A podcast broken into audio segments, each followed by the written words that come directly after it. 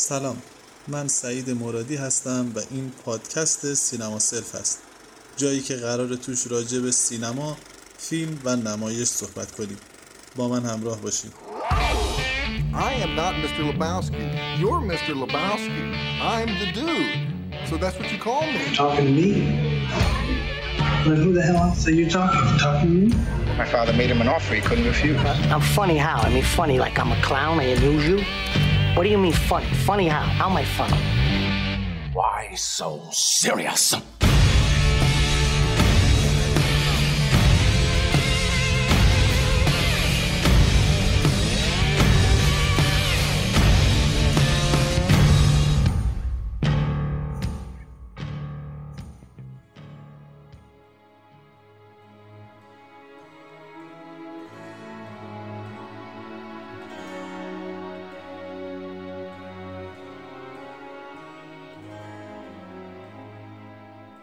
سلام امروز می‌خوایم راجع به فیلم هامون صحبت کنیم. این فیلم توی سال 1368 ساخته شد و علیرغم اینکه خب خیلی نیاز به معرفی نداره اما باید بگم که آقای داریوش مهرجویی این فیلم رو ساختن نوشتن و کارگردانی کردن. بازیگران بزرگی مثل مرحوم خسرو شکیبایی مرحوم عزت الله انتظامی و خانم بیتا فرحی توش بازی کردن و موسیقی خیلی زیبا این فیلم رو هم مرحوم ناصر چشمازر ساخته بود. فیلم هامون فکر می‌کنم یکی از معروف ترین و شناخته شده ترین فیلم های سینمای ایرانه و همیشه هم یک فیلم بحث برانگیز بوده همیشه جبهه سازی کرده و در دو طرف این جبهه آدم های مختلفی رو قرار داده. آدم هایی که به شدت طرفدار فیلم هستن یا به شدت نسبت به اون انتقاد دارن. ما هم تصمیم گرفتیم بعد از سی سال برگردیم دوباره سراغ هامون تا هم خود فیلم رو بررسی کنیم. هم شخصیت عجیب و جذاب هامون رو با بازی خوب آقای شکیبایی بررسی کنیم. هم نگاهی بندازیم به نوع روایتی که توی اون سالها بسیار عجیب و غریب بود و خیلی تازه به نظر می اومد و کلا مفاهیم مهمی رو که مفاهیم خیلی عمیقی هستن و هنوز هم توی زندگی خیلی از آدم ها مورد سوال هستن اونها رو بررسی کنیم ببینیم خود هامون تا چه میزان راجع به اینها حق داشته و چقدر می‌تونیم دوباره اینا رو توی زندگی امروزی خودمون بررسی کنیم. خیلی خوشحالم که با ما همراه هستیم سلت کدام قصیده ای غزل؟ می‌خوای من اونی باشم که واقعا خودت می‌خوای من باشم؟ می‌دونم که به قلبت ریده شده ولی چاره نیست. تو بعد از هفتش سال زندگی زناشویی طلب. منم آری منم که از این گونه تلخ میگریم. ما دیگه نمی‌تونیم با هم زندگی کنیم. من طلاق نمیدم اینا با هم دیگه رابطه غیر افلاطونی دارن. اولا مادر این مردی که عظیمی رو برای شوهر رده دخترش کاندید کرده. آره. کی می‌خوای بفهمی من مرتب شدن تختی میندازم ولی به هیچ جایی نمی‌رسم دکتر چرا نمی‌تونم فراموشش کنم؟ کی بود؟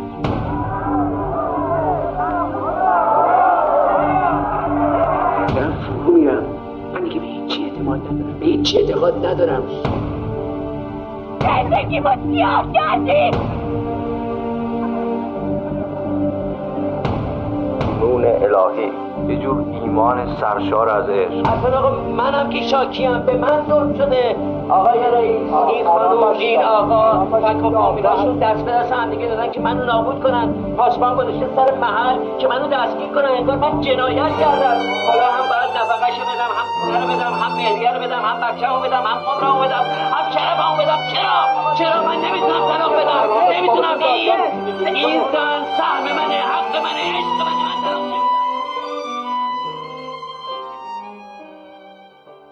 بسیار خوب مصطفی. خیلی خوشحالم که با من همراه هستی توی این قسمت. راجع به یک فیلمی می‌خوایم صحبت بکنیم که تو رو نمی‌دونم اما خودم احساس می‌کنم که خیلی هیجان انگیز صحبت کردن راجع به هامون. واسه اینکه خیلی شخصیت عجیب و غریبی داره هامون و فیلم هم خیلی نگاه عجیب و غریبی داره به خود این شخصیت. من نمی‌تونم ادعا کنم که من اون فیلم رو موقعی که احتمالاً بیرون اومده دیدم چون اون زمان خیلی کوچیک بودم. اما همیشه اون ذهنیتی که از هامون توی ذهن من هست دقیقا مثل یک آدمی هست که بسیار آشفته و پریشون هست. واسه همین یک دوره و یک سری آدم های خاصی رو به ذهن من میاره که احساس می‌کنم خود این فیلم هامون رو نسبت به خیلی از شخصیت های دیگه که توی اون دوره خیلی ساخته شدن روی پرده سینما به تصویر در دارن متفاوت می‌کنه. واسه تو شخصیت هامون چیه؟ آیا تو هم همینطور یک شخصیت عجیب و غریبی یادت میاد یا نه؟ تو واقعا یک دیدگاه خیلی مدونی داری نسبت به شخصیت هامون نه البته من دیدگاه مدونی ندارم. واقعا منم وقتی نگاه می‌کنم یعنی به خاطراتم که رجوع می‌کنم شخصیت هامون خود فیلم هامون از اول برای من یک حالت غریبی داشته. اون حالت شروع کردن فیلم اون حالت به پایان رسوندن فیلم.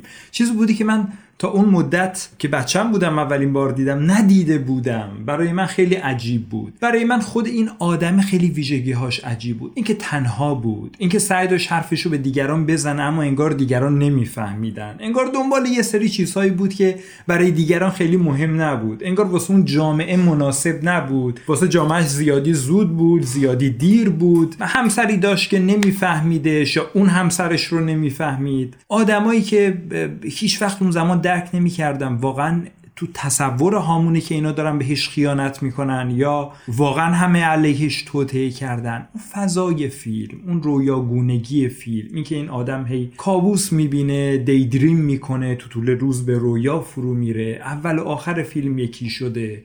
اول فیلم شروع می‌کنه خیلی خلاصه همه شخصیت ها رو معرفی کردن. یک همچین فضایی فکر کنی الان هم هست یعنی خودت فکر کنی الان هم وقتی به اطرافت نگاه می‌کنی یه دنیایی اونطور که هامون فکر می‌کرده توی اون زمان اون زندگی می‌کرده. واقعا تو هم دور بر خود احساس می‌کنی؟ یا فکر می‌کنی یک تاریخی بوده و از اون تاریخ گذشته دیگه ما شخصیت های مثل هامون نداریم یا اون دوره گذشته و دیگه این آدم تاریخ مصرفش گذشته. فکر کنی اینجوریه؟ ببین به نظرم واقعا از اون دوره گذشته الان شخصیت های امروز مثل هامون سی سال پیش فکر نمی کنند به خصوص افرادی که دائیه روشنفکری هم دارند.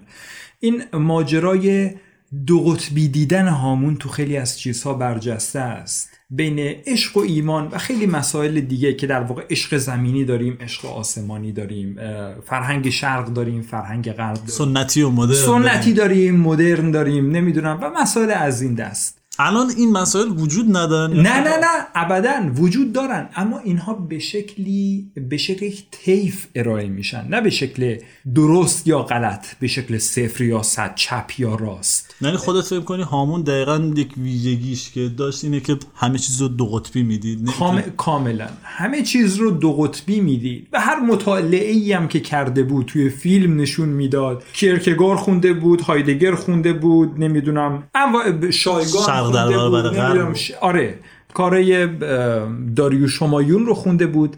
همه چیز رو برای این استفاده می‌کرد که خب راه نجات چیه؟ و راه نجات رو این می‌دید که من باید بین این مسیرهای متناقض یکی رو انتخاب بکنم. در حالی که الان به نظرم اصلا نمی‌رسه که تو دوره فعلی ما افراد به خصوص افراد روشنفکر چیزها رو متناقض با هم دیگه ببینن. که در واقع سعی می‌کنن بینشون یک همگرایی و وحدت ایجاد بکنن. چیزی که توی سی سال پیش شخصیت هامون در فیلم هامون ازش ناتوان بود دکتر اگه اینطوره چی چی می‌پرسید؟ چی چی می‌خوایم پدر مادر جد آباد اگه مطرحه خوب من مادرم خیلی زود رفت و پدرم انقدر ساده بود که آسمی رفت آسمی اومد که گربه شاخش نزنه. ولی من درست ضد بابا من مرتب شیلنگ تختی میندازم ولی به هیچ جایی نمی‌رسم دکتر. دارم فرو میرم. من دیگه به هیچ اعتماد ندارم به هیچ اعتقاد ندارم. دارم هدر میرم یعنی چی؟ یه مورد استثنایی نیست که قابل حل باشه کاملا قابل نه دکتر من یه موقعی فکر می‌کردم یه گوی میشم ولی هیچ بخی نشدم. چهل خورده ازم گذشته بدتر آویزونم. آویزون! چیکار کنم؟ ما آویخته ها به کجا این شب تیره بیاویزیم؟ قبای جنده بود. کپک زده خودمون. شما بفرمایید اینجا. اما نه تنها در مورد این محتوایی که حالا داری راجبش صحبت می‌کنی و میگی که اون زمان با الان اون طرز تفکر روی کردی که شخصیت هامون داشته نسبت به وقایع نسبت به مفاهیم نسبت به آدم ها حتی در مورد آدم هم همجوری فکر می‌کنه دیگه. یعنی احساس می‌کنه یا اینا دشمن من هستن یا دارن بهم کمک می‌کنن. اما یه چیز دیگه هم در مورد خود هامون الان جای سوال هست و اونم اون بداعتی بوده که این فیلم توی زمان خودش داشته. چه از لحاظ نوع روی کردی که خود کارگردان نسبت به یک مفهوم داشته نسبت به یک شخصیت داشته و همینطور نسبت به داستان داشته نوع روایتی که در نظر گرفته برای داستان. فکر می‌کنم نسبت به فیلم هایی که در اون زمان ساخته می‌شدن اگه مقایسه کنیم می‌بینم که نه تنها توی اون زمان بلکه الان هم یک همچین روی کردی نسبت به وقایع ما خیلی کم داریم. یعنی کسی بیاد اینقدر جرأت بکنه که اینطور فلشبک استفاده بکنه اینقدر توی زمان سیال باشه. توی تجربه های ادبی فکر می‌کنم خب زیاد داریم از این چیزا. مخصوصا ها رو توی این سالها خیلی زیاد داشتیم. اما از لحاظ سینمایی فکر می‌کنم کار خیلی جالبی بوده و رویکرد خاصی بوده برای شناسوندن اون شخصیتی که توی داستان هست و این از اون داستان پرهیز کردن از داستانگویی پرهیز کردن و یک تلاشی برای اینکه ما یک فضا رو همونطور که هامون داره تجربه می‌کنه توی اون دنیا تجربه کنیم. ببین صحبتی که می‌کنی خیلی جالبه برای من.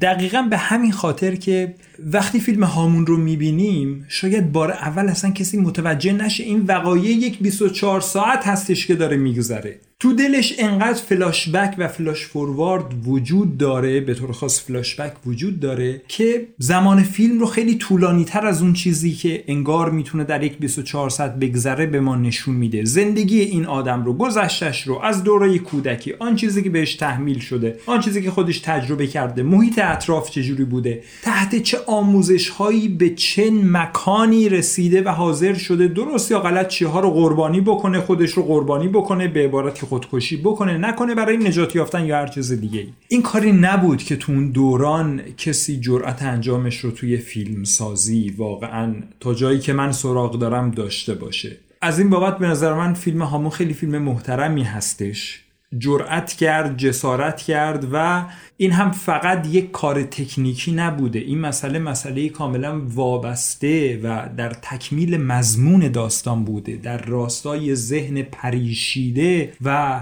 در حال حسرت هامون بوده که نمی‌تونه وقایع رو آن چیزی رو که اون حقیقتی رو که باید پیدا می‌کرد. اون حقیقت نابی که دنبالش بود اون معشوق نابی که به دنبالش بود. زمینی آسمانی یا اون ایدئولوژی کلی رو که دنبالش بود. از فلانی بگیره از هایدگر بگیره از کیرکگار بگیره از نمی‌دونم مولوی بگیره یا هر چیز دیگه.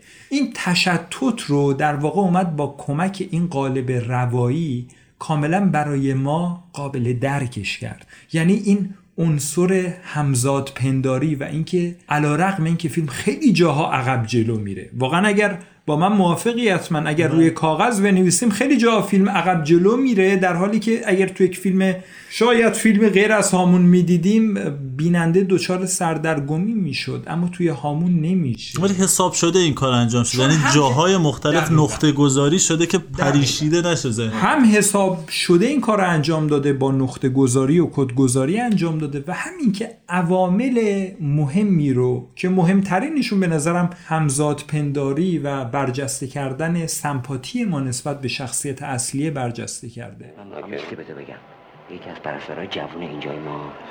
با سکرتر مهندس عظیمی نسبتی داره. عظیمی خور خب. همون بساز بندازه هر کی هستش اینها با مادر محشید رفت آمد دارن. دور هم دیگه جمع میشن. یه چیزی دستگیرش شده. خب که چی؟ وقتی مادر محشید من تلفن می‌زنه میگه تو دیوونه شدی بعد بیارمت اینجا بستریت کنم؟ تو یا من؟ بردم کرد. تو. من؟ که اون مامان محشید تلفن زد که من دیوونه تو رو اینجا بستری کنم که مامان محشید تلفن کرد که من من نمی‌دونم این ارق فامیلی پسرخالگی دوستی هر چی هستش. بابا یه لگت می‌زنی که بزن بزنش بیرون دیگه. اون محشید چه گناهی کرده؟ حالا شما همتون رو بند کردین. اینا با هم دیگه رابطه غیر افلاتونی دارن. اولاق. مادر محشید با عظیمی شریکه. عظیمی داره براش آپارتمان سازی می‌کنه. ده تا آپارتمان داره براش می‌سازه. چشماتو واکن مادر این مردی که عظیمی رو برای شوهر دخترش کاندید کرده. آره. کی می‌خوای بفهمی بالاخره تو؟ آزمودم عقل دوراندیش را. بعد از این دیوانه سازم خیش را. آی دکتر. امروز مثل که حالت خوبه. خانماشون چطوره؟ حالشون خوبه و ما تا آخر با هامون هستیم. در قبال کارهای درستی که می‌کنه در قبال اشتباهاتی که می‌کنه در قبال هر تصمیم اصلا یک ویژگی شخصیت هامون که شاید من البته توی خیلی از شخصیت های سینما ایران ما اینو می‌بینیم ولی توی شخصیت هامون خیلی زیاد بهش میاد و اون حالتیه که ما رو به خودش نزدیک می‌کنه و ما روی خیلی از حرفایی که می‌زنه علیرغم همین نکته که تو گفتی علیرغم اینکه ما می‌دونیم داره اشتباه می‌کنه در بعضی جا علیرغم اینکه می‌دونیم این مسیر شاید مسیری نباشه که از لحاظ منطقی درست باشه. نمیشه اصلا خیلی از چیزایی که اون می‌خواد و با هم جمع کرد واقعا. حتی ما اینو حس می‌کنیم اما باهاش همدلیم. و دوست داریم به یه جایی برسونه این ایدئولوژی رو. آره، آره. دوست داریم دقیقا به یک جایی برسونه این ایدئولوژی رو و یک طرفی ببنده از تمام این تصورات. اما یک چیزی رو گفت یک چیزی گفتی خیلی دوست دارم اون رو بگیریم و بریم جلو. راجع به این صحبت کردی که هامون راجع به یک سری مفاهیمی صحبت می‌کنه که علیرغم اینکه این مفاهیم به طور تاریخی در کنار همدیگه قرار نمی‌گیرن اما اون انگار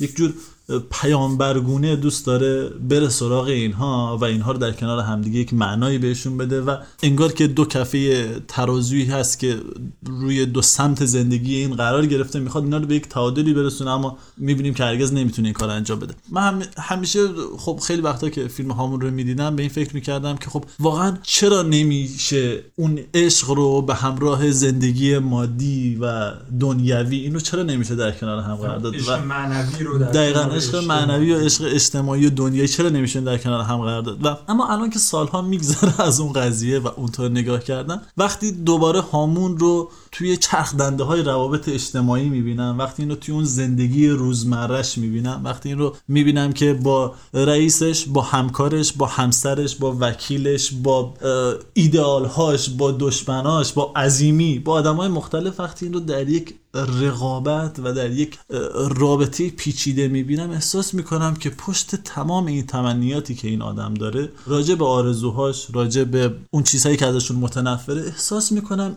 یک دنیای خیلی بزرگتری وجود داره که فقط این عشق در برابر حالا ایمان و در برابر دنیا و در برابر زندگی و اینها همه یک لایه که اینو پوشونده. خیلی دوست دارم بریم راجع به خود شخصیت هامون صحبت بکنیم.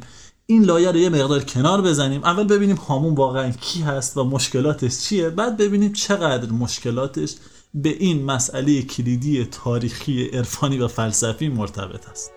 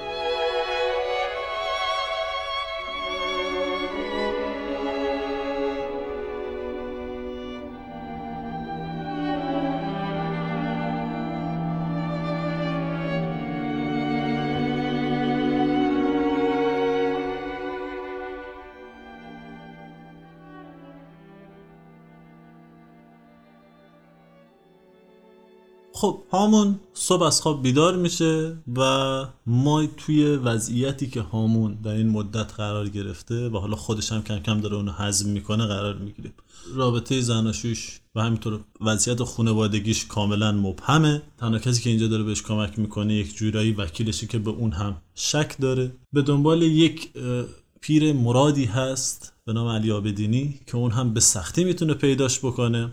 این وسط با کارش مشکل داره با زندگی خودش مشکل داره. وقتی به زندگی خودش نگاه می‌کنه بازن چیزای مبهمی توش می‌بینه. همینطور که به سمت جلو میره می‌بینه که فشار از طرف همسرش حتی از طرف فرزندش شاید حتی از طرف وکیلش از طرف کارش و از طرف خود اجتماع روی هامون زیاد میشه و اون قدم به قدم و قدم به قدم به سمت این پریشانی به سمت این گسست افکار و گسست شخصیتی پیش میره تا جایی که در انتهای کار دیگه عطای همه چیز رو به لقاش میبخشه و سعی می‌کنه که زندگی خودش رو از بین ببره. اما در نهایت همین علی آبدینی هست که میاد نجاتش میده و از این وضعیت خارجش می‌کنه.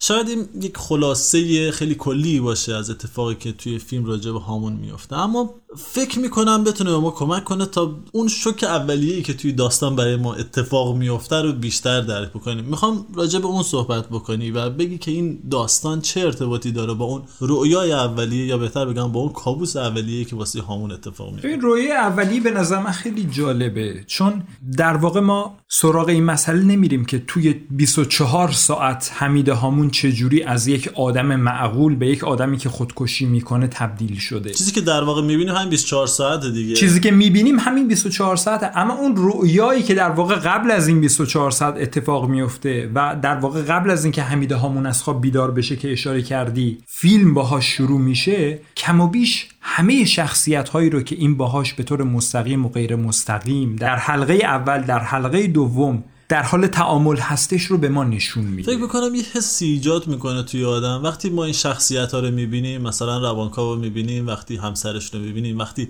عظیمی رو می‌بینیم یا راجبش میشنویم فکر می‌کنم این کمک رو به ما می‌کنه یا ما رو توی این حالت قرار میده که چیزی فراتر از این شخصیت ها رو ببینیم. یعنی بگیم آقا توی روابط اجتماعی این وضعیت رو دارن اما شاید توی ذهنیت هامون یا اصلا توی زندگی یک وضعیت دیگه ای داشته باشه دقیقا. اما من یه فکر بکری واسه بچت کردم. که چی؟ تو رو بیمه می‌کنم. تو بچت هم بیمه بشه ببخشید. تو ممکنه مریض شی. تصادف کنی جفت پات از دست بدی یا اصلا دیوونه شی؟ ببرن دیوونه خونه. بچه تا آخر اون بیمه است. نفهمیدم کی باعث بره دیوونه خونه؟ مگه من وکیل تو نیستم؟ خب. مگه نمی‌خوای زندگی بچه تامین بشه؟ خب. خب وظیفه منه که مواظب طولت باشم. چی؟ باباش منم. من باباشم. وظیفه توه بله. ولی تو ممکنه سکته کنی بیافتی تلپی نفلشی هر کسی ممکنه سکته کنه. خودت الان ممکنه ریق رحمت سر بکشی. محشید هم اینجور. محشید چرا نباید بیمه اون بشه؟ ای به کور پدر محشید محشید. به من چی که اون چیکار می‌کنه؟ به من چی که تو چیکار می‌کنی؟ آقا جون دبیر جون. من که فعلا سالمم نمی‌خوام بمیرم. مگه اینکه بخواید دستی دستی منو به کشتن بدی این مسئله که توی ذهنیت هامون و نتیجه تعاملشون با هامون توی ذهن خود هامون. اصلا تعارف که نداریم. فیلم به اسم خود هامون هستش. تو ذهن خود هامون چه معنایی پیدا می‌کنن؟ کابوس اول فیلم رو که می‌بینیم می‌بینیم همه شخصیت تقریبا همه شخصیت ها هستند. به جز یک شخصیت که بهش می‌رسیم. به جز مرادش. محشید همسرش هست در لباس عروس. اما این نمی‌تونه بهش دست پیدا بکنه. یه سری کتوله هایی که اونجا خیلی اهریمنی به نظر می‌رسن دارن این رو سوق میدن به سمت آقای عظیمی. آقای عظیمی کیه؟ آقای عظیمی همون بساز بفروش معروفه که در واقع پولش در واقع این حس رقابت طلبی که توی هامون ایجاد می‌کنه. و خانواده همسرش اصرار دارن که این همسر تو هنوز بر رو داره. تو که آدم بشو نیستی. ولش کن بذار این به زندگی خودش برسه. یه جور, یه جور عظیمی اون با اون قیافه و با اون وضعیتی که داره یک جور شریه که توی دقیقا. اصلا کاملا نماد شر هستش توی رویا چون در قالب اون شیطان در قالب یک موجود خیلی عجیب میاد و میگه نقش خودت رو فراموش نکن محجید رو به سمت خودش فرا می‌خونه. بقیه آدم هایی که می‌بینیم هیچ کدوم قابل اطمینان برای هامون نیستن. همشون توی هامون استرس ایجاد می‌کنن. همشون هامون رو تغییر می‌کنن تقبیح می‌کنن بهش پیشنهادهای مختلف میدن در معرض راه های مختلف می‌ذارن. اینجا ما دبیری عزت الله انتظامی که نقش وکیلش رو بازی می‌کنه داریم. اینجا هر شخصیتی که اینجا هست در واقع داره ما رو تشویق در واقع داره هامون رو تشویق می‌کنه که یا به خودت بیا یا این چه وضعیتیه؟ یا ترسو خطابش می‌کنه. یا ت... آره در پایان رویا که همه اون زنهایی که یک جوری سیاهی لشکری هستند شروع می‌کنن هامون رو ترسو خطاب کردن. که این ترسو خطاب کردن چندین لایه داره البته. اینکه این از چی میترسه؟ از حرکت کردن در زندگیش میترسه از اینکه حق خودش رو از زندگی بگیره میترسه از اینکه با خودش مواجه بشه میترسه از اینکه واقعیت رو بپذیره میترسه از اینکه عیب و ایرادها رو متوجه خودش بدونه میترسه. ببین ما توی زندگی خود هامون که میریم علیرغم این خوابی که اول داریم می‌بینیم وقتی میریم توی زندگیش شاید توی بعضی از شخصیت ها این ویژگی ها یه سری علمان هایی از این می‌بینیم که انگار داره یک سری خیانت هایی به هامون میشه. اما خب خیلی قطیت نداره. اما در بعضی از شخصیت ها اصلا این ویژگی ها وجود نداره. ولی ما باز هم اینها رو توی خواب هامون به شکل آدم های تهدیدآمیز به شکل آدمایی که قرار بیان تمامیت ذهنی و زندگی هامون رو تحت خطر قرار بدن به این شکل می‌بینن. این چه ربطی داره به خود شخصیت هامون؟ چون ما داریم از توی خود شخصیت هامون می‌بینیم. من احساس می‌کنم خیلی از اینها رو خود هامون داره به این شکل در میاره. چه مرز مشترکی است بین واقعیت و اون تصوراتی که خود هامون داره؟ چطور می‌تونیم اینا رو از هم دیگه تمیز ببین شاید به نظرم بهترین مثالی که برای چیزی که گفتی بشه توی همون کابوس اول فیلم شخصیت روانکاو هستش. یعنی روانکاو شخصیت منفی نیست. شخصیتی نیست که کسی رو به سمت کاری بخواد مجبور بکنه. شخصیتی که تو طول داستان مشخص میشه با همسرش محشید صحبت کرده. در واقع محشید با اون صحبت کرده. هامون این رو توی رویای اولیه به شکل یک غولی یک غول انسان اولیه‌ای که با چوب می‌خواد بهش حمله بکنه و بزنه مغزش رو متلاشی بکنه می‌بینه. چرا اینجوری می‌بینه؟ اولین دلیل ساده که به نظر اون می‌رسه یک تداعی خیلی ساده است. چرا خراب شد؟ از کی؟ از کجا شروع شد؟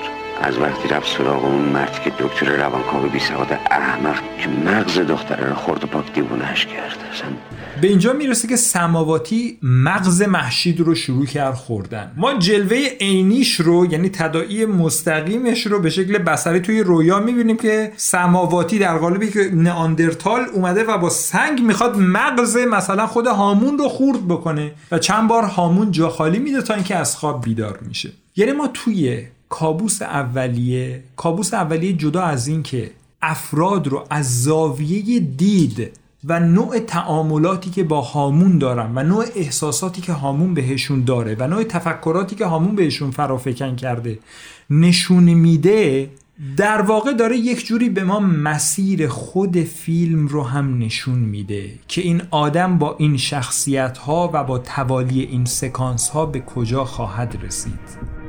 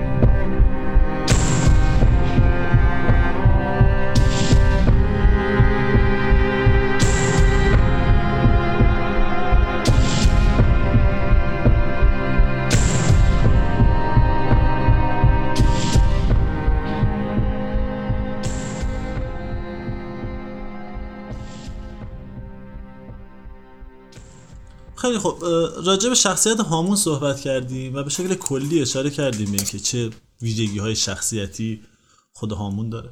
اما راجع به روابطش هم تو گفتی که توی خوابش در واقع جور انعکاسی از این روابطش رو می‌بینیم. انعکاسی در درون ذهن عجیب و غریب خود هامون. فکر می‌کنم دو شخصیت های زیادی رو ما توی فیلم می‌بینیم. در واقع روایت فیلم به شکلیه که انگار ما داریم این آدم رو توی این 24 ساعت با تمام آدم هایی که توی زندگیش باش در ارتباط هستن رابطهش رو می‌بینیم اما فکر می‌کنم دو تا از شخصیت ها نه تنها توی زندگی خود هامون در زندگی فیزیکیش بلکه توی اون زندگی ایدئولوژیکش هم خیلی تاثیر گذارن و این توی داستان هم خیلی خوب باستا پیدا می‌کنه. یکی در واقع خود همسرش هست که یک جور عشق دنیایی و عشق زمینیش هست. باهاش زندگی کرده باهاش دنیای خوبی رو داشته فرزندی داره ازش. هر وقت هم به این قضیه نگاه می‌کنه واقعا با خوشحالی و شادی نسبت به اون گذشته ای که باش داشته نگاه می‌کنه. اما نقطه مقابل محشید شاید علی آبدینی باشه. یعنی کامل یک دنیای متفاوتی رو ما نسبت به اون می‌بینیم.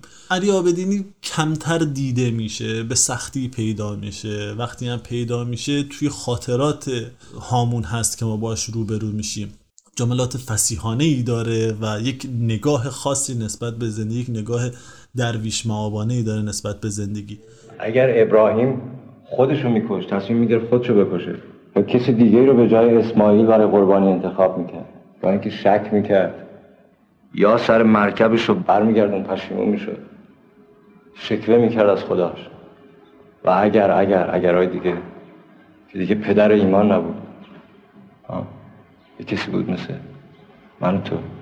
راجب جزئیاتش خیلی نمی‌خوام صحبت بکنم اما اون چیزی که فکر می‌کنم از علی آبدینی خیلی توی ذهن من مونده اون حالت ماوراییش هست. انگار که قراره علاوه بر اینها نمایندگی بکنه از اون سویه ذهنی که هامون داره نسبت به عشق متعالی نسبت به اون ایمان الهی و ایمان فرازمینی. یک جوری انگار این دوتا شخصیت در مقابل هم قرار می‌گیرن توی دنیای هامون. انگار هامون قرار از یکی ببره و دیگری رو داشته باشه. انگار نمی‌تونه این دوتا رو در کنار هم داشته باشه. این رو ما توی تمثیل هایی که هامون توی زندگی می‌سازه بارها می‌بینیم. این داستان حضرت ابراهیم با اون قربانی کردن و این بریدن سر که ما بارها و بارها اینو می‌بینیم که به عنوان نماد قربانی کردن توش مشاهده میشه. تو تضاد این دوتا رو چه شکلی می‌بینی و به نظرت اینا چه ربطی واقعا ارتباط پیدا می‌کنه با معضلات درونی خود هامون؟ ببین فیلم پر از تضادهای هامون هستش. می‌خوایم اسمش رو روشن فکر بذاریم یا هر چیز دیگه ای فرقی نمی‌کنه.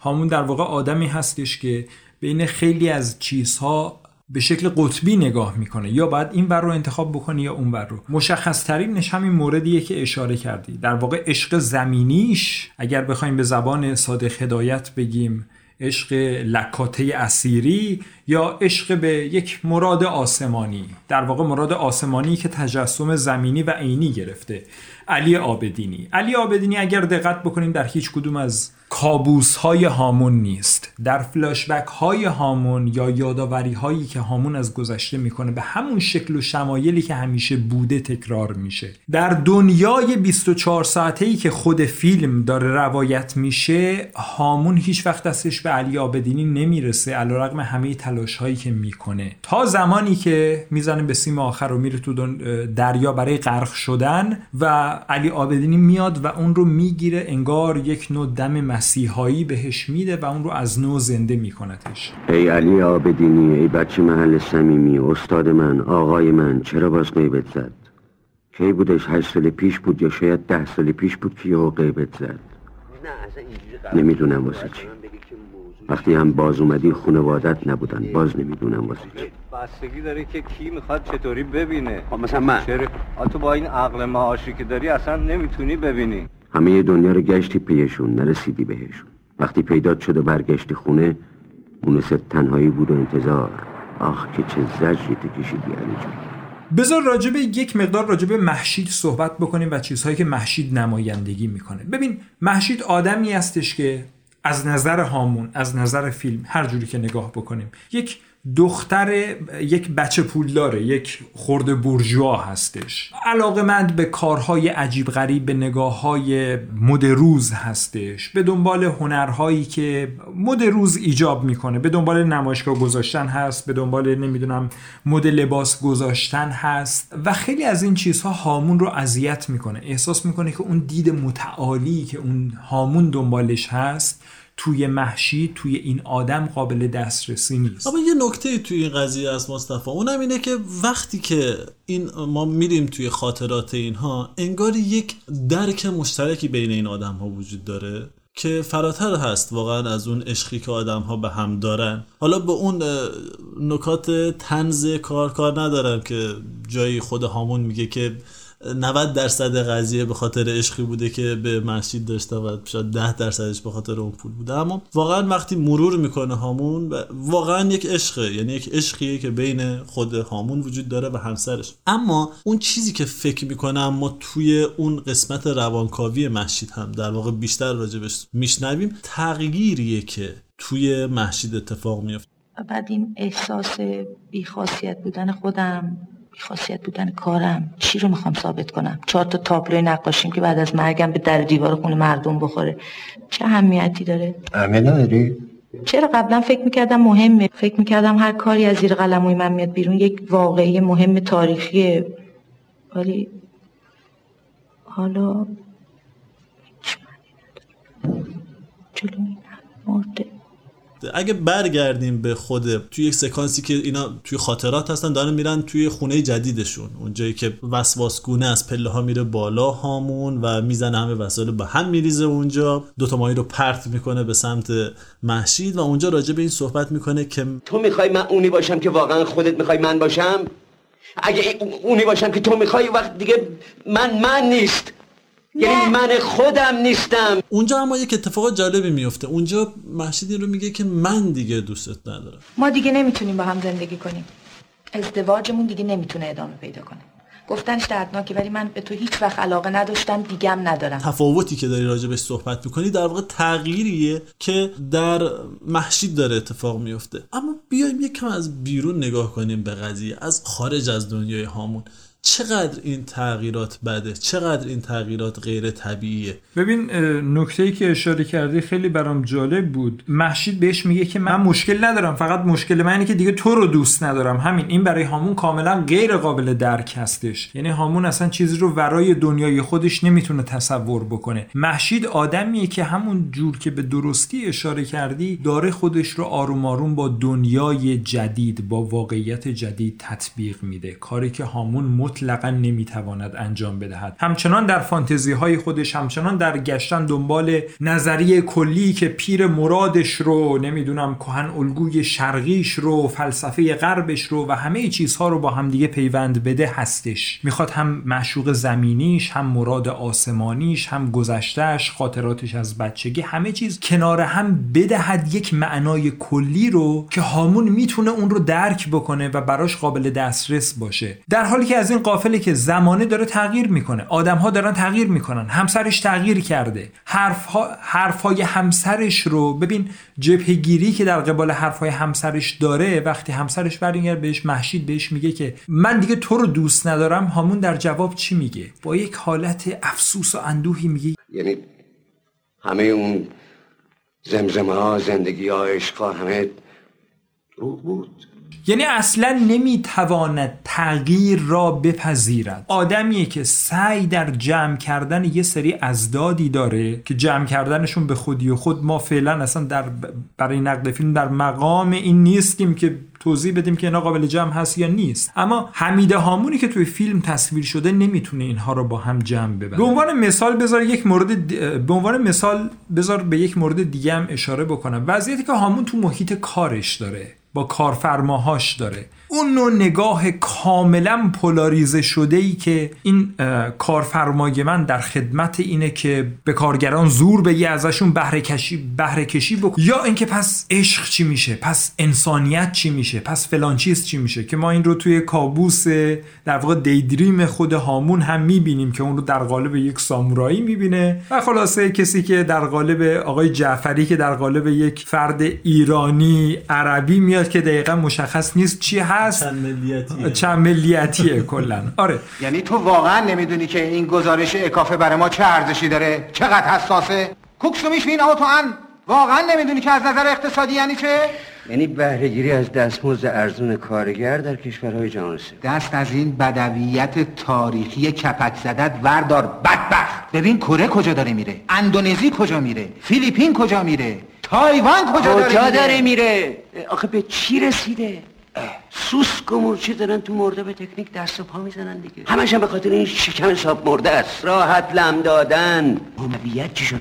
بدبخت به سر عشق چی اومد؟ برو سراغ سونیا هیتاچیا سوزوکیا میتسوبیشیا کونینیکا توشیبا. اکای ای یوکه کونیکا. ای یوکه 俺亀のシナモノユケトロもシナモノ خلاص این ماجرای استثمار کردن این ماجرا اینکه یک ایدئولوژی داره یک ایدئولوژی دیگر رو میبلعه این ماجرا که فلسفه غرب داره عرفان شرق رو میبلعه این ماجرا که الان من داره گذشته من رو میبلعه که ما تو اواخر فیلمم بهش می‌رسیم این آدم بر میگرده به خونه پدریش خاطراتش رو مرور می‌کنه آلبومهاش رو برق می‌زنه به مادر بزرگی سر می‌زنه و حتی برای کشتن معشوق زمینی خودش از اسلحه پدری خودش استفاده می‌کنه. هامون دائم بین این دو قطبی ها سردرگمه. و حس می‌کنه که یک راهی باید برای پیوند برقرار کردن بین اینها پیدا بکنه ولی نمی‌تونه پیدا بکنه. این خیلی جالبه چون من رو یاد خیلی چیزای مختلفی میندازه. یکیش همین چیزی که تو گفتی فکر کنم توی بستر شخصیت هامون هست و هامون داره این قضیه رو بست میده به تمام اتفاقاتی که توی زندگیش داره میفته یعنی این عدم تواناییش در دل کندن از یک فضایی و وارد یک فضای رئال شدن از یک فضای ذهنی جدا شدن از یک فضای مجازی جدا شدن. این رو خودش احساس می‌کنم یک جوری منعکس می‌کنه روی یک سری مفاهیم مختلفی که توی زندگیش داره اتفاق میفته در واقع اگر این عدم توانایی هامون رو در تفکیک توی تمام مفاهیم دوره برش در نظر بگیریم نه تنها در مورد عشق و عرفان و دنیا این کار رو انجام میده در مورد خودش و همسرش رو هم این رو ما می‌بینیم. در مورد کارش هم بازم ما همین رو می‌بینیم. فکر کنم این رو باید به عنوان یک ویژگی و خصیصه در مورد خود شخصیت هامون قرار بدیم. در مورد خیلی از ویژگی های دیگه هامون رو هم این رو ما گفتیم. حتی میشه از این استنباط کرد که خود هامون خیلی تفکر آرمانگرایی داره. دوست داره هر چیزی رو در حد انتهاش و در حد تکمیل خودش داشته باشه. خب ما توی زندگی عادی خودمون هیچ چیزی رو در حد کمال نداریم که. اما هامون نمی‌تونه اینو بپذیره. و انگار من فکر می‌کنم این مربوط میشه به یک دنیای مجازی یک دنیای درونی. این یکی از اتفاقاتیه که توی زندگی هامون داره تاثیر می‌ذاره. یک سری ویژگی های شخصیتی دیگه ای هم هست که احساس می‌کنم اگه بریم به دل سکانس هایی که توی فیلم هست شاید بتونیم بیشتر این ویژگی ها رو بیرون بکشیم. در کنار این ویژگی های شخصیتی من می‌خوام یه سری چیزهای دیگر هم بذارم کنارش. می‌خوام توجه بکنیم به سن و سالی که هامون توش قرار داره.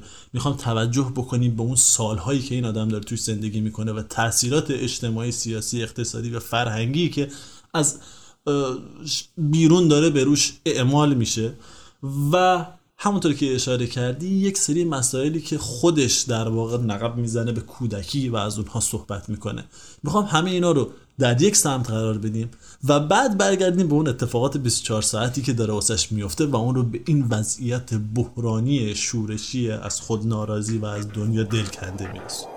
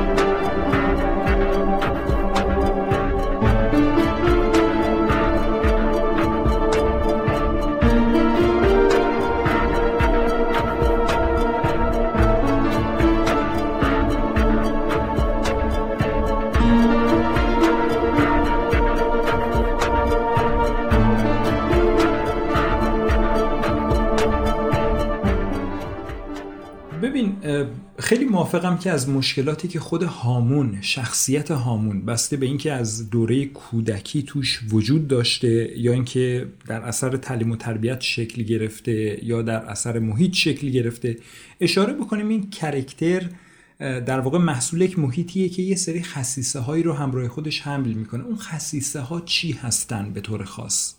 یک این آدم آدم بسیار منفعلی هستش. یعنی واقعا در جاهایی که نیاز به یک کنشی هست نیاز به یک جور عملگرایی مسمر سمری است این آدم هیچ کاری نمی‌کنه میمونه در ازاش بعدش منفجر میشه. روزی نکن. منو به این شرط دادگاه راه میدم که من صلح برقرار کنم. برای خودت آبروریزی نکن. اگه اینجا امضا نکنی باید نفقه بدی مهریه رو بدی. بعد به زور می‌برن پزشک قانونی معاینت کنم به نه یا نه. این چیه مزخرفات چیه میگی؟ اصلا آقا منم که شاکیم به من ظلم شده. آقای رئیس این خانوم این آقا تک و فامیلاشون دست به دست هم دیگه دادن که منو نابود کنن. پاسبان گذاشته سر محل که منو دستگیر کنن. انگار من جنایت کردم. حالا هم باید نفقهشو بدم هم خونه رو بدم هم مهریه رو بدم هم بچه‌مو بدم هم عمرمو بدم هم شرفمو بدم. چرا؟ چرا من نمی‌تونم طلاق بدم؟ نمی‌تونم این این زن سهم منه حق منه عشق منه من طلاق نمیدم. امضا کن کرک بکن. این رو توی صحنه دادگاه می‌بینیم توی موقع خودکشیش می‌بینیم توی اقدامی که نمی‌تونه همسرش رو نگه داره ولی بعدش شروع می‌کنه به فاز زدن به ابراهیم و اسماعیل و این چیزها به اون بهانه می‌خواد بکشتش. این رو می‌بینیم.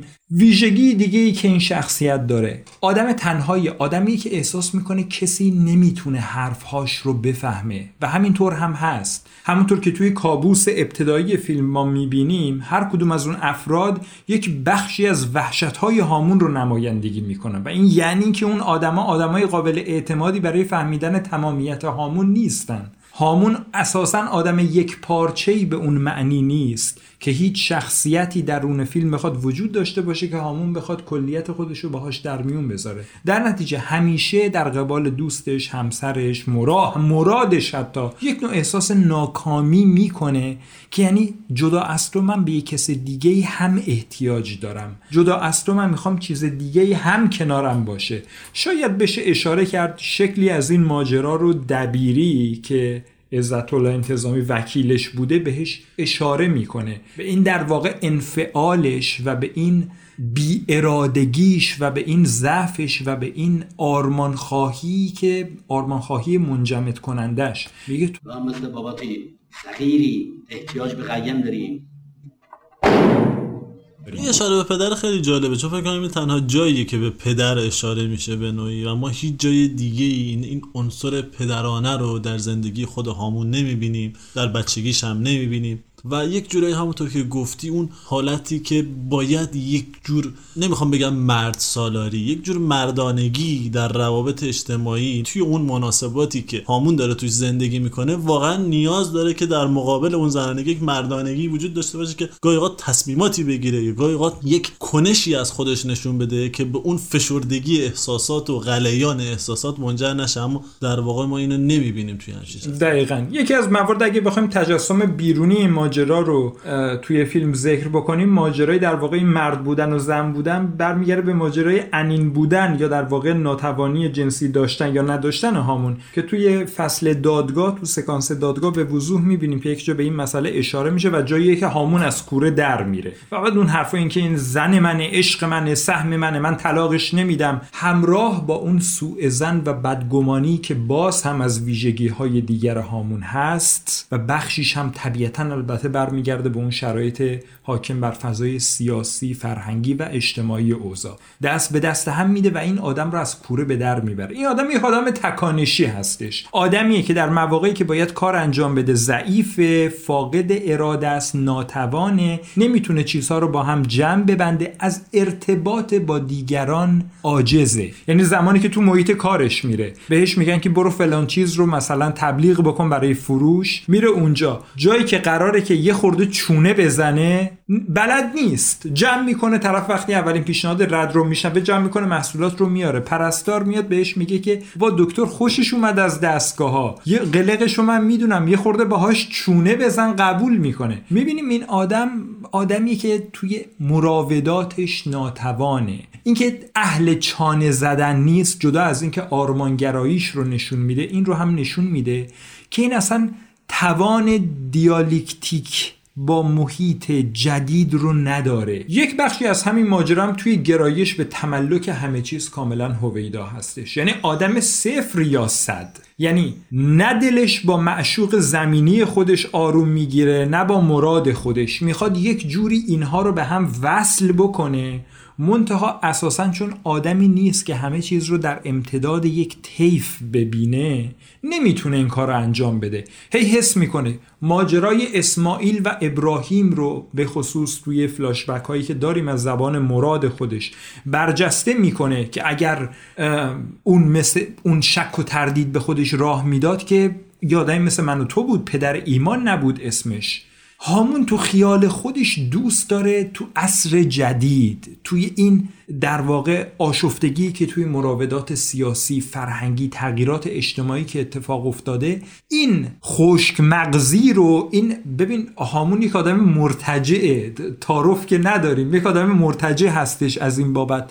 دوست داره همه این چیزها رو پیاده بکنه. در نتیجه اون میتولوژی رو برمیگرده اینجا در قالب در واقع ارتباط با همسر زمینی خودش می‌خواد پیاده بکنه. یعنی این مرتجع منظورت چیه؟ منظورت اینه که این آدم کلا داره تلاش می‌کنه بره به یه سیستم جدیدی برسه به یک دنیای مدرنی برسه اما پاش گیر کرده اونجا یا نه؟ من خودم اینطور فکر می‌کنم که روی کرده ذهنی این آدم انعطاف پذیر نیست. انگار به سراغ هرچی میره با یک روی کرده انعطاف ناپذیر میره. حتی هیچ چیزی رو نمی‌تونه در ارتباط با تمام مفاهیم آقایم اطرافش قبول بکنه. هر چیزی رو می‌خواد همونطور صلب و همونطور مستحکم و غیر قابل انعطاف بپذیره. فکر می‌کنم چیزی که تو گفتی دقیقا تعریف آدم مرتجع باشه. چیزی که منظور من از عبارت مرتجع بود دقیقا همینی بود که به خوبی تو توضیحش دادی. همینطوره. یعنی این آدم می‌خواد قلوپی گذشته رو و آن چیزی که از زمان قدیم در ذهنش هست رو بیاره و تطبیق بده با شرایط کنونی. بدون اینکه در نظر بگیره متوجه بافت ماجرا باشه. متوجه این باشه که اون داستان اون شرایط اون قصه اون استوره در حال حاضر چه شکل و شمایلی می‌تونه پیدا بکنه. اگر اونجا صحبت قربانی کردن بود اینم الزاما خودش رو مجاب می‌کنه که حتما پس باید کسی رو که دوست داره همونطور که موقع شلیک به همسرش میگه لاکردار اگه می‌دونستی هنوز چقدر دوست دارم. که اون لحظه بعد دستش خطا میره و نمی‌تونه همسرش رو با گلوله بزنه. در واقع یک جوری یک کاریکاتوری از استوره دینی ابراهیم و اسماعیل هستش. ابراهیم آماده میشه و واقعا گردن رو می‌زنه اما چاقو نمی‌بره به حکم خدا. و در واقع ما یک میشی رو می‌بینیم که حالا که تو تماما خالص کردی خودتو برای من بیا و این میش رو به جای پسرت قربانی بکن. هامون اینجوری نیست. هم همچنان علاقه امروزین خودش رو داره. اینجوری بگیم. اگر آدمی که دنبال مثل مراد خودش مثل علی آبدینی که از زندگی بریده ما هیچ وقت زن و بچهش رو نمی‌بینیم. میگه که ترک کردن. و می‌بینیم که با ترک کردنشون هم مشکلی نداره. به یک جور صلح و صفایی رسیده. اونجا میشینن با هم تار می‌زنن نیمرو می‌خورن مدیتیشن می‌کنن. یه فضای عارفانه ای است هامون یه تورقی می‌کنه نقشه ایران رو که چه عظمتی داشت و به چه کوچیکی در واقع تلاش خودش اینه که از این کوچیکی که الان داره به سمت اون بزرگی قبل برسه.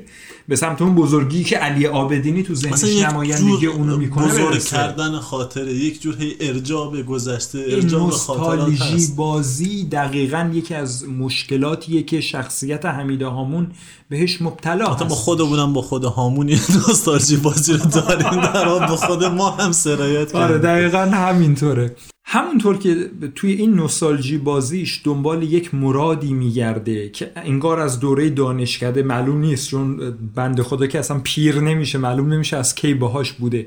همیشه همراهش هست. بعدا توی سکانس های پایانی فیلم این رو می‌بینیم در مورد بازگشتش به خانه پدریش. در مورد پیدا کردن تفنگ قدیمی پدر برای کشتن معشوق زمینیش. در مورد مثلا باز کردن آلبوم خاطرات. رجوع کردن به خاط... دوباره فلاشبک زدن فیلم به اینکه این توی حوز پریده بود و ادای غرق شدن رو در آورده بود و آخر سر معلوم می‌شد که مادر بزرگ رو نگران کرده بود و بعد بیرون میاد و معلوم میشه که غرق نشده که خب این قرینه البته برای پایان فیلم هم هست. هامون تمایل عجیبی به نوستالژی بازی داره. جدا از این که یعنی این رو بذار کنار اینکه آدم مرتجعی هم هست دوست داره چیزها به اون شکلی که این فکر می‌کنه درسته یک در زمانی موقع بوده. یک زمانی بوده در موقعیت کنونی پیاده بشه. نمونه بارزش رو مثال بزنم. دیالوگ معروفش زمانی که اواخر فیلم اقدام می‌کنه به خودکشی و در واقع می‌خواد با ماشین یک جوری کلک خودش رو بکنه و هی به خودش میگه. ترسو. ترسو احمق. جرأتش نداری. مگه دیگه چی مونده؟ بزن برو. ترسو ترسو. چرا نمی‌تونی این کارو بکنی؟ آخرش که دم دره نگه میداره. یعنی می‌خواد بپره با ماشین اما نگه میداره. بعد اونجا تو راز و نیازی که با خدا داره می‌کنه جدا از این که میگه خدا یا برای من نشونه ای بفرست خدا یا برای من یک چیزی بفرست که خود این نشون میده. این آدم در اصل جدید هنوز به دنبال معجزه به شکل قدیم خودش هستش. یعنی انگار متوجه نمیشه الان خدا با زبان دیگه ای باهاش قرار صحبت بکنه. نه با زبان نمی‌دونم معجزه فرستادنی که برای ابراهیم و اسماعیل صورت گرفت. برمیگرده میگه که اون زمان که ماشینش دم دره متوقف میشه چی می‌شد اگه همه چی اونجور که من می‌خواستم می‌شد؟ همه جا صلح آشتی همه جا عشق و صفا. که خب اینجا هم طبیعتا بعد وصل میشه به کابوس رویای پایان فیلم. که یک جوری در واقع جلوه عینی بخشیدن به همین آرزوش هست به شکل اقراق شده که همه میان و ازش تعریف تمجید می‌کنن و میگن همه چیز مطابق میل تو بود و ما اشتباه می‌کردیم و هر چیز که تو میگی همون فراهم میشه و بعدش سرآخر بادی که میاد و اون سفره عروسی رو می‌بره و هامونی که عذاب گرفته میشه.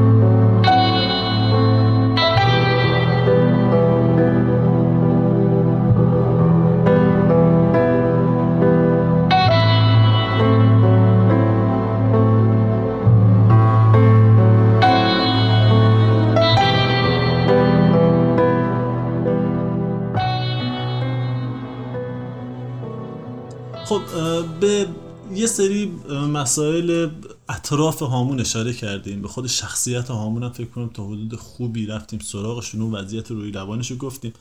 اما توی همه فیلم ها هر چقدر هم مسئله شخصی و روانی و درونی باشه همیشه برای من یک سری عوامل خارجی وجود دارن که اونها هم دارن یک جورایی تعیین وضعیت می‌کنن برای شخصیت اصلی. ما توی فیلم هامون من فکر کنم اینا خیلی زیادن.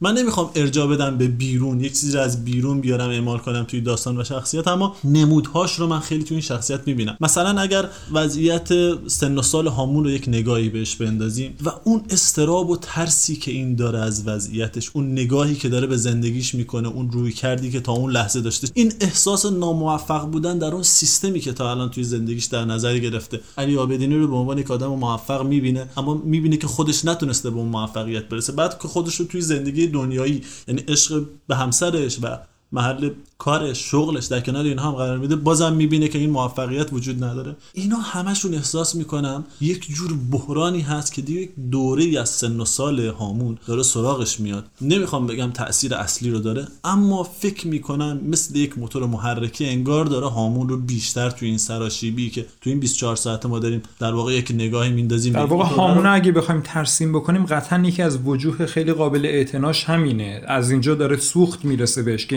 این اتفاق اتفاقات تو چهل خورده ای سالگی این آدم به سراغش اومده. این یه نکته دیگه هم توش هست. چون من احساس می‌کنم خیلی از اتفاقاتی که حالا هامون داره نگاه می‌کنه اینجا به زندگی خودش و اینجا اینا رو به این شکل می‌بینه بارها ما اینا رو به شکل فرافکنی به شکل انگار که داره اینا رو میفرسته روی مسائل مختلف. گاهی اوقات مسائل فلسفی عرفانی گاهی اوقات زن و بچهش گاهی اوقات آدمای مختلف دیگه. این فکر می‌کنم یکی از کارهایی که هامون داره می‌کنه. یعنی اگر می‌بینیم به خیلی از تناقضات می‌خوره و وقتی میره مطالعه می‌کنه نمی‌تونه اونا رو حل بکنه قضیه اینه که این تناقضات اونجا نیستن. تناقضات یک جای دیگه ای توی زندگی شخصی توی زندگی اجتماعیش و توی روابط هامون هستن که اونا رو در واقع منعکس کرده باستاب کرده یک جای دیگه و حالا می‌خواد اونجا حلشون کنه. ولی اگه بخواد واقعا حل کنه باید برگرده به زندگی خودش. اینو می‌خوام در کنار یک مسئله دیگه یک یک بعد دیگه از زندگی هامون رو بهش اشاره بکنم که اهمیتش کمتر از اینا نیست. اونم وضعیتیه که هامون داره توش زندگی می‌کنه.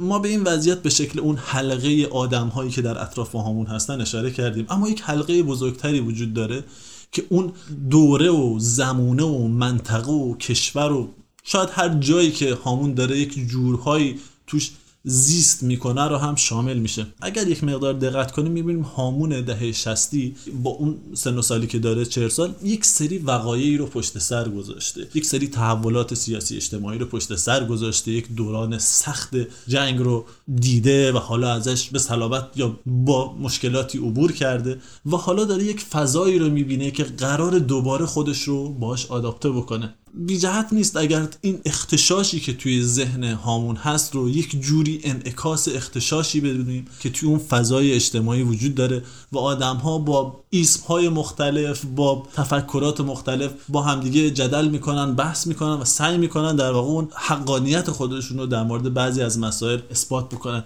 می‌خوام بیشتر اینو بگم که تمام اینها در کنار هم بیشتر از این که هامون رو بخواد در جایگاه یک متفکری قرار بده که قرار زندگی خودش رو در کنار خیلی از مسائل مهم و شاید تاریخی حل بکنه بیشتر از اینها هامون رو در جایگاه یک انسان طبقه متوسط از یک قشری که سعی می‌کنه در واقع توی یک فضای پرتلاتم توی یک دورانی که هر کس باید گلیم خودش از آب بیرون بکشه هامون رو در موقعیتی قرار میده تا اون بیاد و به زندگی خودش فکر بکنه و یک راه حلی پیدا بکنه. برای گذار از این دوره ای که هیچ ساختاری وجود نداره که بیاد به این کمک بکنه. من فکر می‌کنم باید یک ساختار اجتماعی باشه که اون رو در جایگاه مناسبی قرار بده تا بتونه از این مرحله عبور کنه. اما هامونی که پر از تشویش پر از استرابه و پر از شرایط بحرانی هست فکر کنم برخلاف محشید در واقع نمی‌تونه از این عبور بی ثباتی و تزلزل اجتماعی رو که حمید هامون درش به سر می‌بره رو بذاریم در کنار مشکلات شخصیتی که خودش داره و اتفاقاتی که در کودکی براش افتاده و فضایی که کلا توی فیلم ترسیم میشه می‌بینیم که از این خاک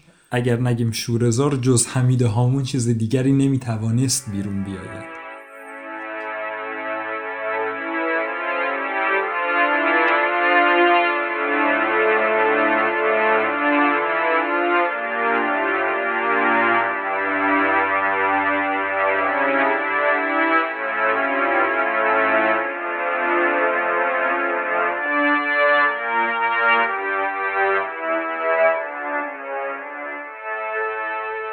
خب توی قسمت پایانی دوست دارم دوباره یه اشاره بکنم به این قضیه دوگانگی که توی این فیلم وجود داره. یک بخشش کاملا مربوط میشه به مسائل فنی که به شکل ادبی سینمایی توی این فیلم استفاده شده. از نوع میزانسن از نوع تدوینی که وجود داره و از نوع روایتی که استفاده شده برای شخصیت ها اما برای اینکه درک درستری داشته باشیم شاید اگر رجوع کنیم به یکی از سکانس ها شاید خیلی جالب باشه. بتونیم این نوع کارکرد روایت رو و این نوع تداعیگری رو توی اون سکانس درک بکنیم. تو سکانسی توی ذهنت هست که بتونه یک همچین کلیتی رو در واقع توش مثال بزنیم؟ ببین با این مشخصه ها سکانس های زیادی توی فیلم هست. اما اگر بخوام یکی رو به طور مشخص انتخاب بکنم ترجیح من اینه که برگردم به سکانسی که هامون میره سراغ خانه قدیمی خودشون جایی که اونجا بزرگ شده. متوجه میشیم چقدر این آدم تنها مونده چقدر از خاطراتش جدا شده چقدر افسوس چیزهایی از دست رفته و خاطرات مردش رو داره می‌خوره.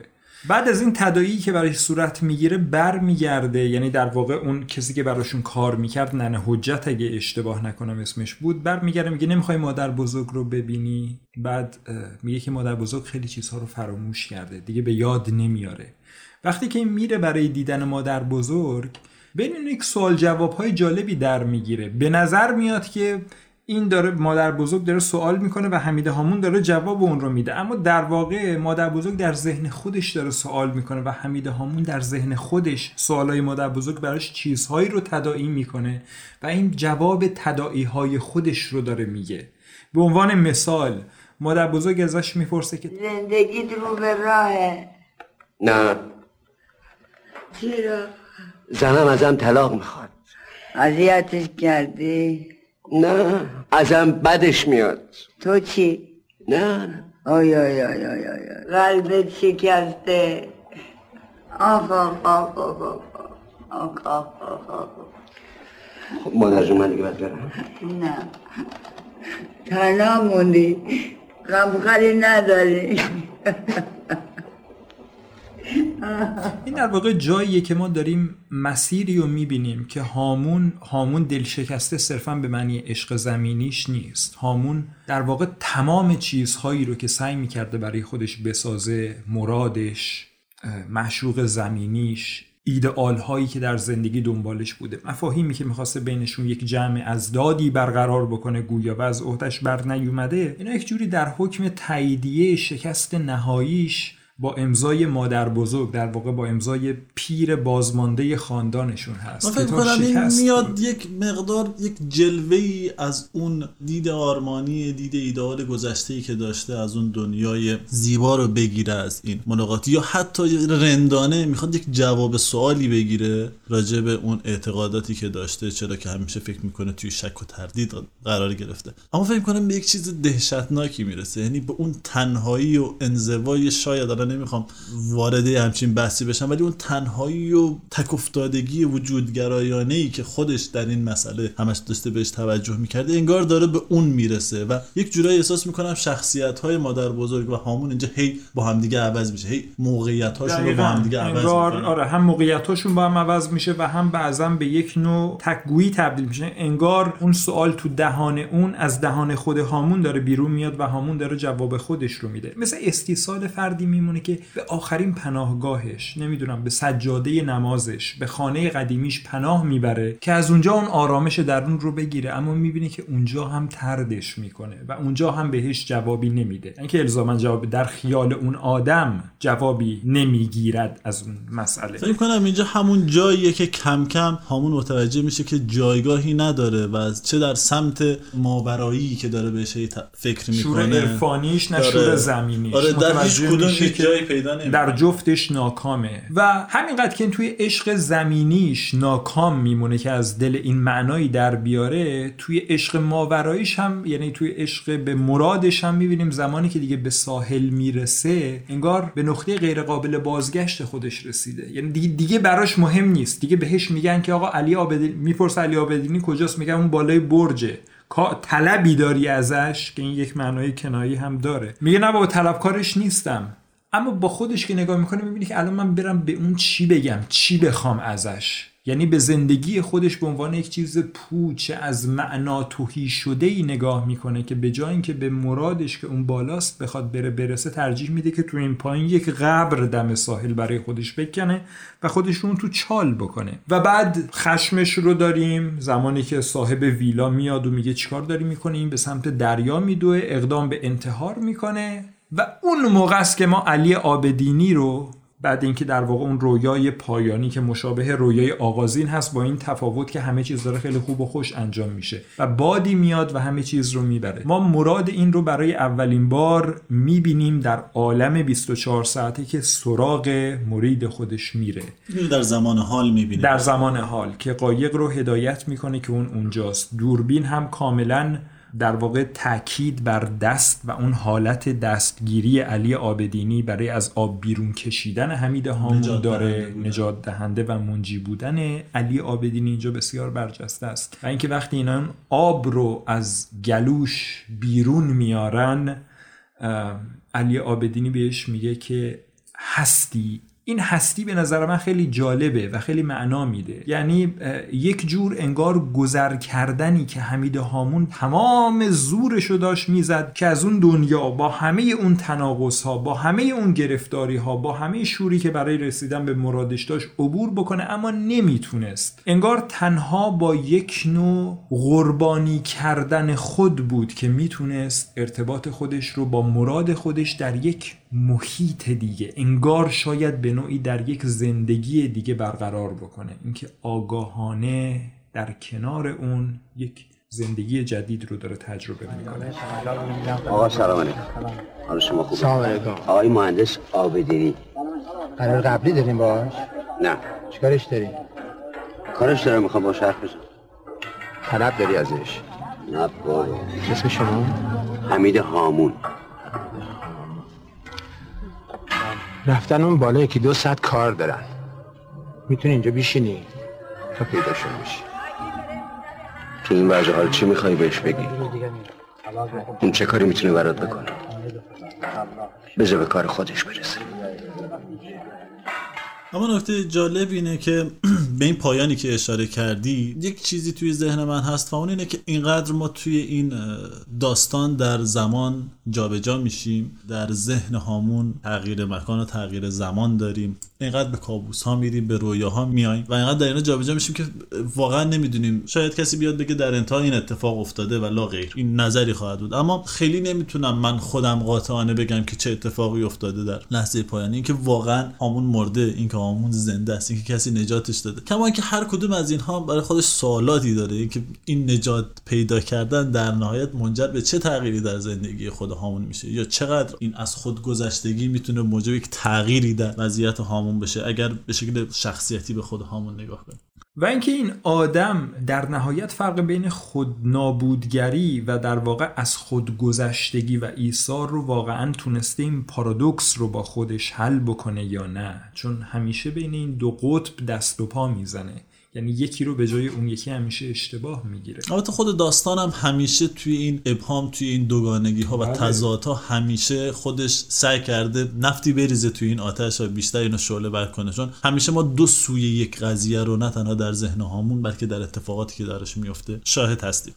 جاهای مختلفی بهش اشاره میشه اما فکر کنم اونجایی که خیلی ما به شکل واضح این رو از ابعاد مختلف می‌بینیم اون کابوس عجیب و غریبیه که بعد از همون خون گرفتن از خود خودش هامون می‌بینه و به شکلی هست که انگار یک جمعی هست که دارن در واقع روی یک عمل جراحی رو انجام میدن. اونجا هم خودش ناظر هست و هم کسی هست که داروش عمل جراحی انجام میشه و هم کسی هست که داره عمل جراحی رو انجام میده. این خوی خودنابودگری که راجبش صحبت کردی رو ما اونجا می‌بینیم در مورد هامون این که داره این کار رو خودش انجام میده و نظارگر این قضیه هم هست. اما کاملا روایت به سمتی پیش میره که هیچ جور اظهار نظری راجع به این قضیه نمی‌کنه. اینکه که واقعا در دل این صحنه چه اتفاقی داره میفته تلقی خود هامون از این اتفاقی که داره واسش میفته چیه؟ در واقع اون جماعت دارن سعی می‌کنن این آدم رو احیا بکنن زندش بکنن قلب رو به کار بندازن یا دارن مسلش می‌کنن و تیکه تیکش می‌کنن.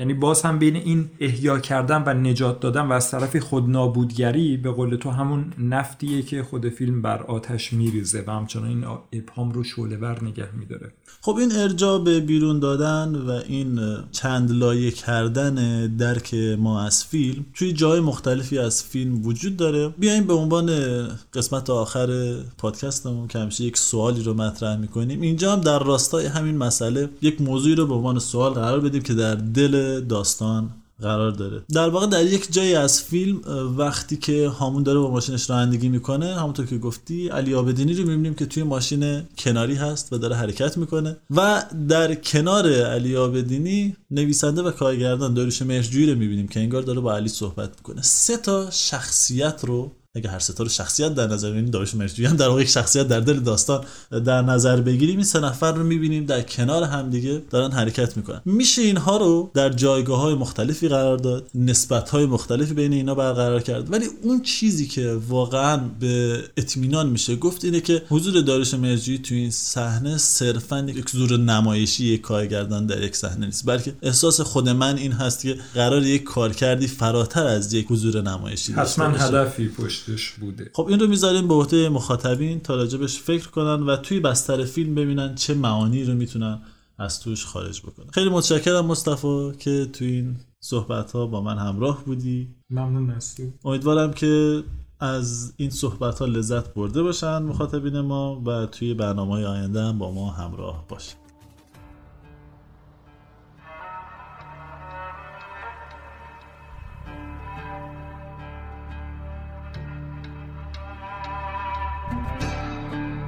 چو این تبدیل ها آمد نه همون ماند و نه دریا.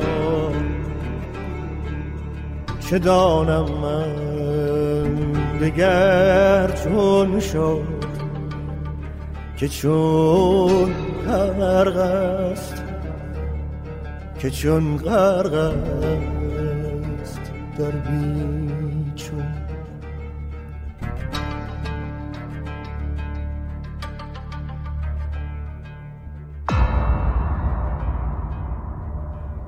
چه ظالم های بسیار است. چه دانم های بسیار است. لیکن من نمی‌دانم که خوردم از دهان بندی در این دریا در این دریا. کفی افیون